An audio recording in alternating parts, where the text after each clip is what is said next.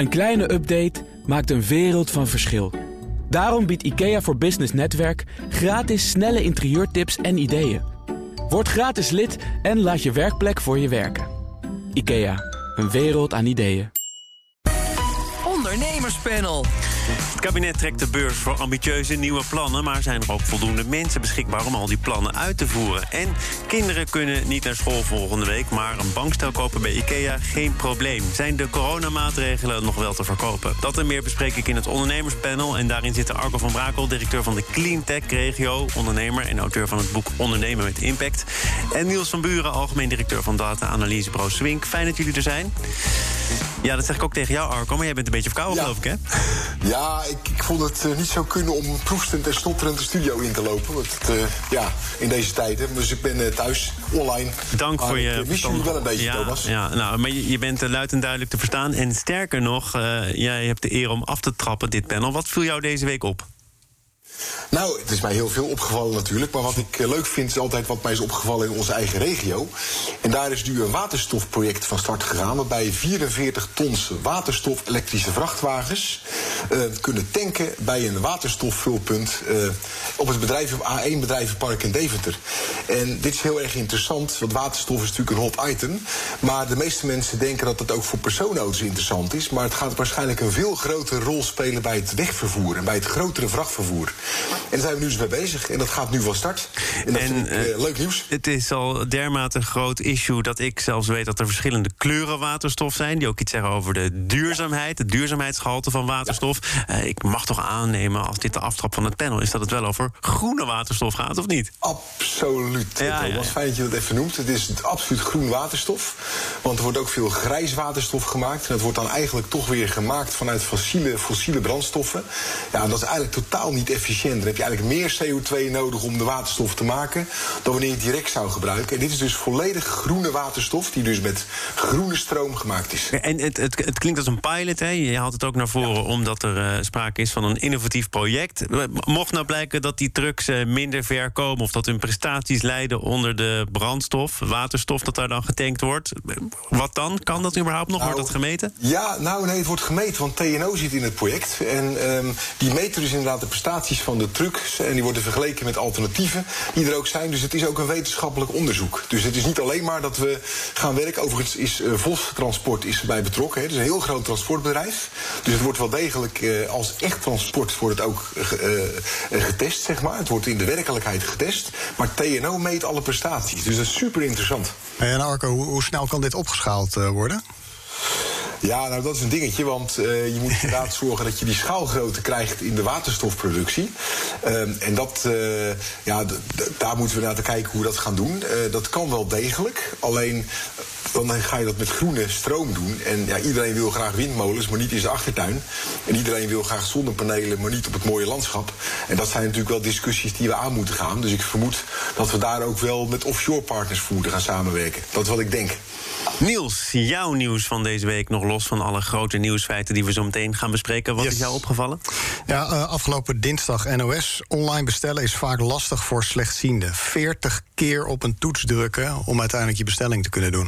Nou, het zal je niet verbazen dat ik met dit nieuwsitem kom. Hè, want je weet, we onderzoeken heel veel websites op digitale toegankelijkheid.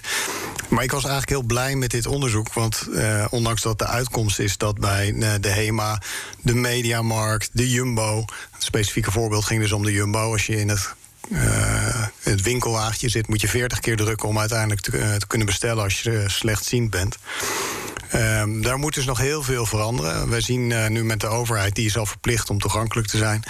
Eh, daar is nog een wereld te winnen. Komt een Europese wet, geloof ik. Onze ook? Europese wet gaat 2025 van kracht voor het bedrijfsleven. Ehm, maar wat denk ik het goede nieuws hiervan is, is dat hopelijk heel veel webshops nu ook de businesspotentie zien. Want eh, wij vinden het natuurlijk super belangrijk dat heel veel mensen, of je nou een beperking hebt of je niet kan zien, dat je ook je transactie kan doen om, met eh, behulp van ondersteuningssoftware om uiteindelijk door die website heen bijeen te Ja, want, komen. want heel even voor mensen die eh, dit niet zo vaak aan de lijf ondervinden, zoals ik bijvoorbeeld. Als je slechtziend bent, dan gebruik je ook geen muis. Maar dan eh, worden er allerlei hulpmiddelen ingezet om ervoor te zorgen dat het wordt omgezet in spraak of in Ja. meen ik, Ja, je kan je voorstellen, er zijn heel veel mensen met beperkingen. Er zijn ongeveer 600.000 mensen in Nederland slechtziend. Eh, maar er zijn totaal 4 miljoen mensen die een vorm van een beperking hebben... waardoor ze een website niet op de reguliere manier kunnen bedienen met een muis.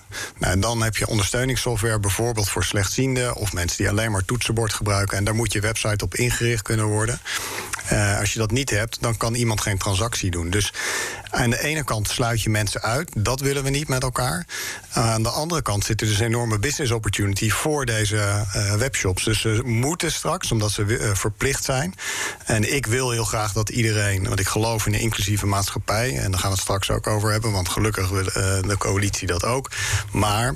Eh, ik hoop dat deze webshops nu ook denken: hé, hey, als ik er nou voor zorg dat die grote groep die nu eigenlijk niet door eh, zeg maar mijn hele proces in komt, dat het wel lukt en ik kan een paar procent meer verkopen, dan heb ik ineens een nieuw Ja, doelgroep erbij. En dan heb ik ineens veel meer omzet.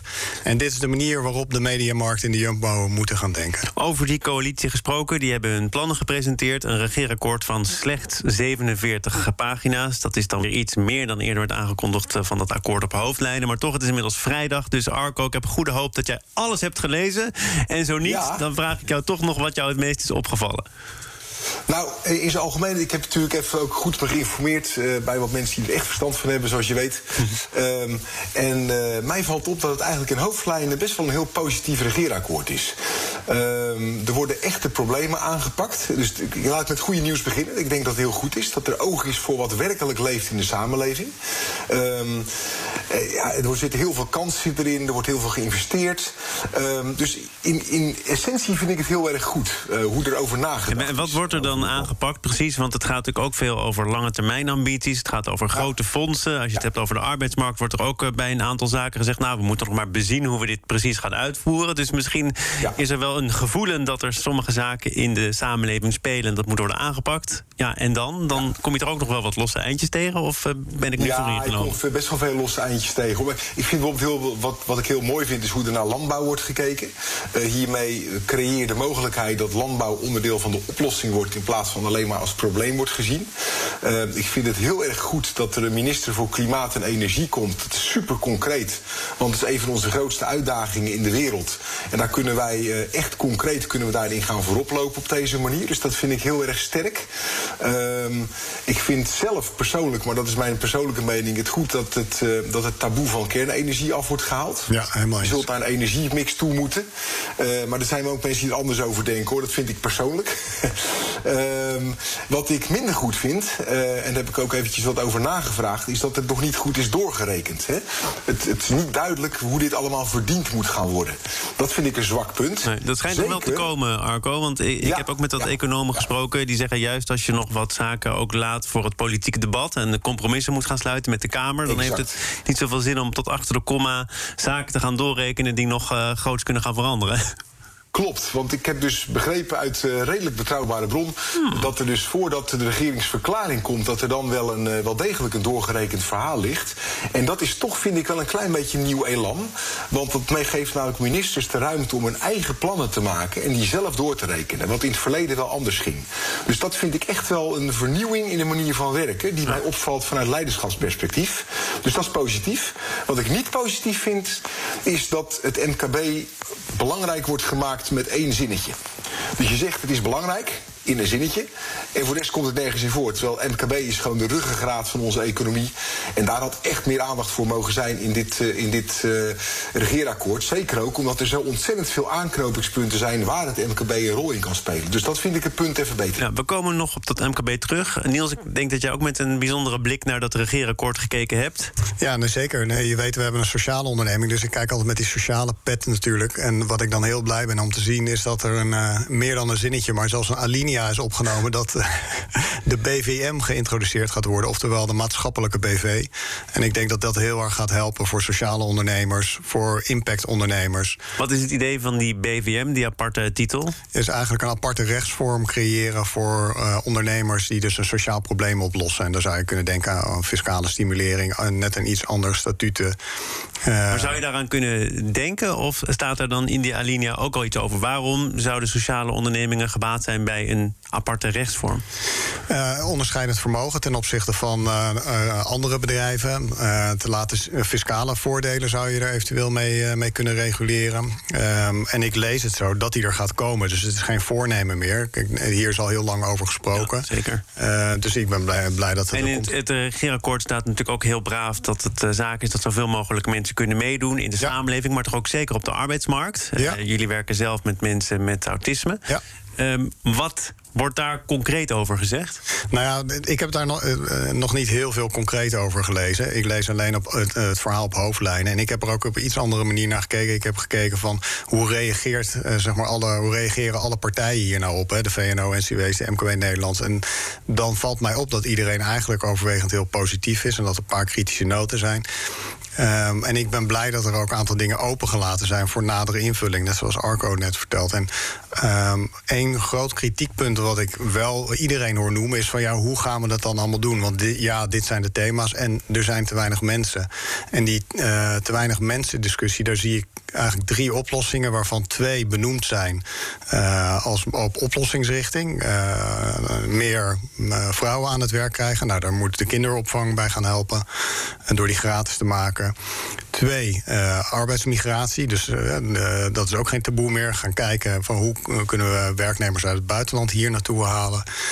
Maar de derde, en die mis ik oprecht wel, is. Ja, dan kom weer natuurlijk bij mijn eigen punt. Hoe gaan we nou met die 800.000 mensen om. eh, die langs de kant staan, omdat ze een afstand tot de arbeidsmarkt hebben. Die misschien wat extra begeleiding nodig hebben. En als we nou als werkgevers gaan kijken van. oké, we, we willen zoveel mensen. Waarom zijn we niet bereid om daar dan wat extra in te investeren? eh, wetende dat je daarmee uiteindelijk hele loyale en goede krachten zal. Arco, zou jij los van die andere twee die vaak genoemd worden in de discussie ook inzetten op het eh, derde punt, namelijk mensen met een afstand tot de arbeidsmarkt, die 800.000 mensen Zeker. die Niels net aanhaalt, om die te proberen aan het werk te helpen? Zeker, want eh, dat is echt eh, onbenut potentieel. Wat je alleen ziet is dat er eh, zo in is gezet op de kenniseconomie... dat er steeds meer relatief mensen lijken te zijn met afstand tot de arbeidsmarkt. Maar eigenlijk hebben we in taal gewoon zelf te veel afstand gecreëerd... tussen mensen die theoretisch en praktisch opgeleid zijn. Dus de, de, de afstand hebben we eigenlijk groter gemaakt... door zo ontzettend hard in te zetten op de kenniseconomie... dat de mensen die daar niet helemaal in mee kunnen... die waarschijnlijk goed zijn in hele andere dingen... daar ze eigenlijk veel meer moeite hebben om mee te kunnen komen. En daardoor is die afstand ook vergroot. Dus jij zegt dat de arbeidsmarkt een afstand tot eh, de mensen heeft gecreëerd eigenlijk? Ja, Andersom, absoluut. Voor een deel is dat zeker waar. Ja. Ja. een kleine nuance wat is natuurlijk... De, eh, ik ben het met je eens. Het is een, een deel zit in opleidingsniveau. En, eh, maar er is dus ook een grote groep die wel op dat hoog niveau kan functioneren. En die vergeten we ook. Ja, Eh, heren, heren eh, Wat nu, ik jullie het wel, zo, eh, nu jullie zo eens zijn geworden, wordt het eh, tijd om een onderwerp aan te snijden waar bijna niemand het met elkaar over eens is. Eh, zometeen in het tweede deel van het panel. BNR Nieuwsradio. Zaken doen. Thomas van Zeil.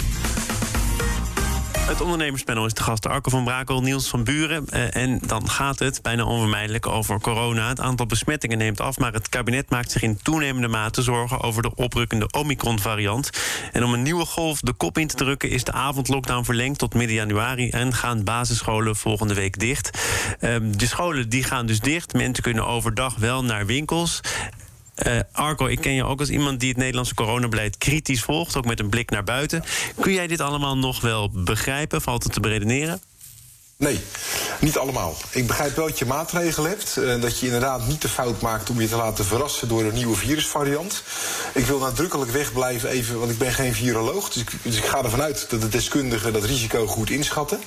Eh, maar wat ik dan wel vind, is dat de huidige maatregelen onlogisch zijn. Want ze lijken niet op maatregelen waar we eerder succes mee hebben geboekt. En eh, ik hoor het RIVM zeggen, ja, de cijfers dalen omdat we ons zo goed aan de regels houden. Nou, ik weet niet op welke planeet het RIVM woont. Maar in mijn planeet is het om een kwart voor vijf rete druk in de kleedkamer van ieder fitnesscentrum. Struikel je over de mensen in alle winkels om kwart voor vijf. Gaan mensen nu in plaats van s'avonds om zes uur 's morgens sporten, waardoor het tussen zes en acht druk is in alle sportscholen. Ik, ik, ik snap de logica niet dat je in plaats van de mensen spreiden, ze juist allemaal in een kortere tijd dezelfde dingen laat doen. In de winkel, op kantoor en in sportscholen, in, andere, in cafés, op andere plekken. Dus ik begrijp echt deze maatregel niet. En daar heb ik gewoon heel veel moeite mee. En wat ik ook heel vreemd vind, is dat het uh, OMT al weken adviseert om de scholen eerder te sluiten. En dat dan drie dagen daarvoor ja dat letterlijk drie dagen na het gezegd hebben dat het niet gaat gebeuren, gaan ze toch zeggen. En dan moeten de docenten, onderwijsinstellingen in drie dagen tijd zich aanpassen om die laatste week Dat, dat geeft ook wel aan eh, hoe snel het eh, gaat en hoe op korte termijn er wordt uh, gedacht over wat nu te doen. En dan is het onderliggende verwijt steeds meer. Waar blijft dan het lange termijn perspectief? Ja. Niels, er is nu wel door Hugo de Jonge al in wat min of meer hardere bewoordingen gezegd... nou, reken er maar op dat het misschien volgende winter toch ook weer uh, en dat ondernemingen zich daarop moeten aanpassen. Is dat dan een soort van lange termijn perspectief? Of wordt er nog een uitgebreidere strategie bij? Ja, dat is, dat is geen perspectief. Dat is, dat is een visie die je hebt en waar uh, mensen mening over, uh, over kunnen hebben. En ik ben het helemaal met hem eens. Ik denk dat dat ook zo is. Ik denk dat iedereen dat zich inmiddels wel realiseert. Hoe somber je er af en toe misschien ook van wordt.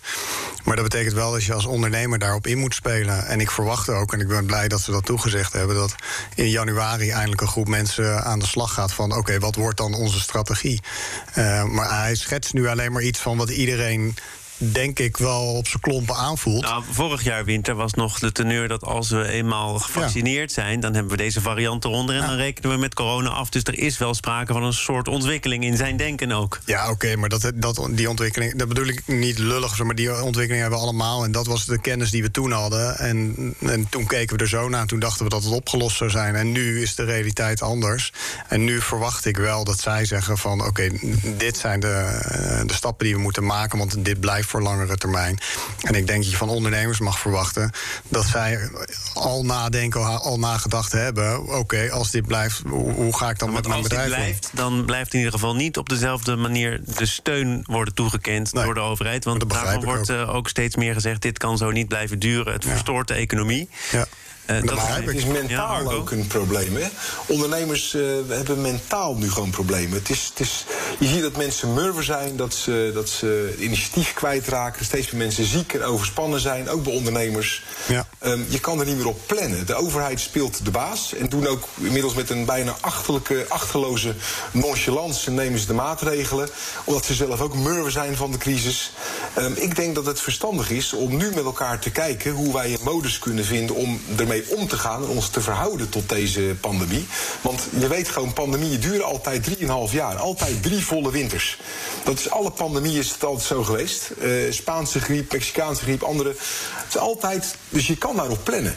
Maar we moeten, zullen ons ertoe moeten verhouden. En ik denk dat ondernemers hun protocollen best wel goed op orde hebben om veilig te kunnen ondernemen in coronatijd. We gaan naar dus een eh, grote Nederlandse onderneming, namelijk de HEMA. Streep door de rekening van de fanatieke fans. Het plan om via obligaties te participeren in het bedrijf gaat niet door. De stichting, het enige Nederlandse alternatief, HENA, laat weten dat het project van de baan is, omdat het wel erg ver afstaat van het oorspronkelijke idee. Ja. En dat oorspronkelijke idee was: we gaan een serieuze poging wagen om HEMA over te nemen, om ervoor te zorgen dat het in Nederlandse handen blijft. Toen volgde het plan om fans aandelen te kunnen bieden, en vervolgens werden dat leningen, obligaties. Kun je dan zeggen, Niels, inderdaad, van het plan dat er ooit was naar dit idee, dat is te ver van huis, we stoppen ermee? Ik denk, toen was het natuurlijk een geweldig initiatief idee. En toen was ook nog niet duidelijk dat uh, de familie van Eert uh, samen met Parkom dat zou, uh, zouden overnemen. Dus ik begrijp het in die context. En toen was het super mooi. Ik begrijp dat ze daar heel veel mensen toen voor op de been hebben gekregen. Maar als je dan nu kijkt wat het is, dan, ja, dan begrijp ik ook dat Van Eert en Parkom zegt van ja, wat moeten wij daarmee? Weet je, wij, wij, wij, hebben de tent overgenomen, wij runnen het nu, er is een toekomst voor HEMA. En als je de vraag stelt van ja, ik wil mijn publiek of mijn klanten betrekken bij uh, HEMA aan de besluitvorming, dan zou ik dat op een hele andere manier doen. Nou, op welke manier dan? Nou, dan zou ik zeggen van wat is de visie van HEMA? Weet je, waar wil, waar, waartoe is de HEMA op aard? Uh, wat willen wij verbeteren aan de wereld? En kijk hoe je dan je publiek en je, je medewerkers, of sorry, je klanten kan laten participeren in, oftewel in, in panelvorm. Zijn, ja, daar wordt nu over gesproken. Hè? HEMA laat die klanten niet zomaar in de kou staan. Nee, er komt een idee om klanten mee te laten praten over duurzaamheid. Daar wilde ja. HEMA graag over in gesprek met die klanten. Vind ik ook heel goed. Ja, dat vindt iedereen heel goed. Ja, terecht ook. Ja, maar, ja, en, en, dan? Ja. Ja, maar kijk, het initiatief, de, de vraag was eh, die je stelde van ja, hoe, hoe verhoudt dit zich maar, maar, tot het oorspronkelijke idee? En het oorspronkelijke idee had een heel ander doel. En het doel was om de HEMA te redden. En de HEMA is gered, godzijdank. Um, nou, en, nu, hè? en nu, ja, precies. ja, laten we wel zeggen. Ik ben ook blij dat we nog uh, ja, rompertjes kunnen kopen. Uh, maar, toch nog even Arco, want uh, de HEMA ziet dit zelf ook niet zitten. Dat hebben ze ook wel laten blijken. Want als je met obligaties gaat werken, dan moet dat via de beurs, de bedrijvenbeurs en exchange. En dan heb je ook weer te maken met financiële transparantie. Dan moet je iets zeggen over je resultaten. En dat was het helemaal allemaal niet waard. Is dat een begrijpelijke afweging? Nou, ik denk dat het. Uh, dat, nou, niet helemaal, want er zijn genoeg voorbeelden waarbij het wel kan. Je kunt met een. Uh, de NPEX is zo'n Nederlandse beurs waarmee je met certificaten via een stak, hè, Stichting Administratiekantoor, prima verhandelbare aandelen kunt, kunt verkopen aan particulieren. Maar ik denk dat er nog iets anders speelt: dat het een hele dure operatie is. Want je moet inderdaad gewoon meer rapporteren, je moet een extra administratie erop nahouden. En de marges zijn zo dun in de retail dat ik daar ook niet alle aandacht op zou zetten. Terwijl er ook gewoon een merk te redden is. En ik denk dat er ook hele mooie voorbeelden zijn om het anders te doen. Want ik denk dat Albert Heijn al sinds mensenheugenis een zegeltjesysteem heeft. Nou, je kunt nergens zoveel rendement halen als op de zegeltjes van Albert Heijn. Ik maak misschien nu een beetje reclame, maar nou. dat is zo verschrikkelijk slim. Ja, sorry, maar je krijgt 6% op die zegeltjes. 6%? Waar krijg je dat? 6%. Ja, ja, helaas. ja. Goed, is dat nog steeds Daar moet je op de beurs heel veel risico voor nemen, Thomas. Dus, uh, okay. dus het kan ook anders. Maar er zijn meer manieren om je klanten aan je te binden. Dus, en ik weet zeker dat ze daar wel uh, op, op uit zullen komen. Want daar zijn ze wel goed in hoor, deze ondernemers. Het uh, gaat in ieder geval niet meer sticht, via Stichting Hena. Want uh, dat laat via een brief weten zichzelf op 31 januari feestelijk op te heffen. Het doel is bereikt. Hema in goede handen. We zijn erg blij met de nieuwe strategie van Hema. Ik was ook blij met jullie bijdrage aan dit panel. Niels van Buren van Swink en Arco van Brakel. Directeur van de Cleantech-regio. Ondernemer en auteur van het boek Ondernemen met Impact. Dank. Tot de volgende keer. Zometeen wordt er gepitcht in dit programma. Als ondernemer hoef je niet te besparen op je werkplek. Want IKEA voor Business Netwerk biedt korting op verschillende IKEA-producten. Word gratis lid en laat je werkplek voor je werken. IKEA, een wereld aan ideeën.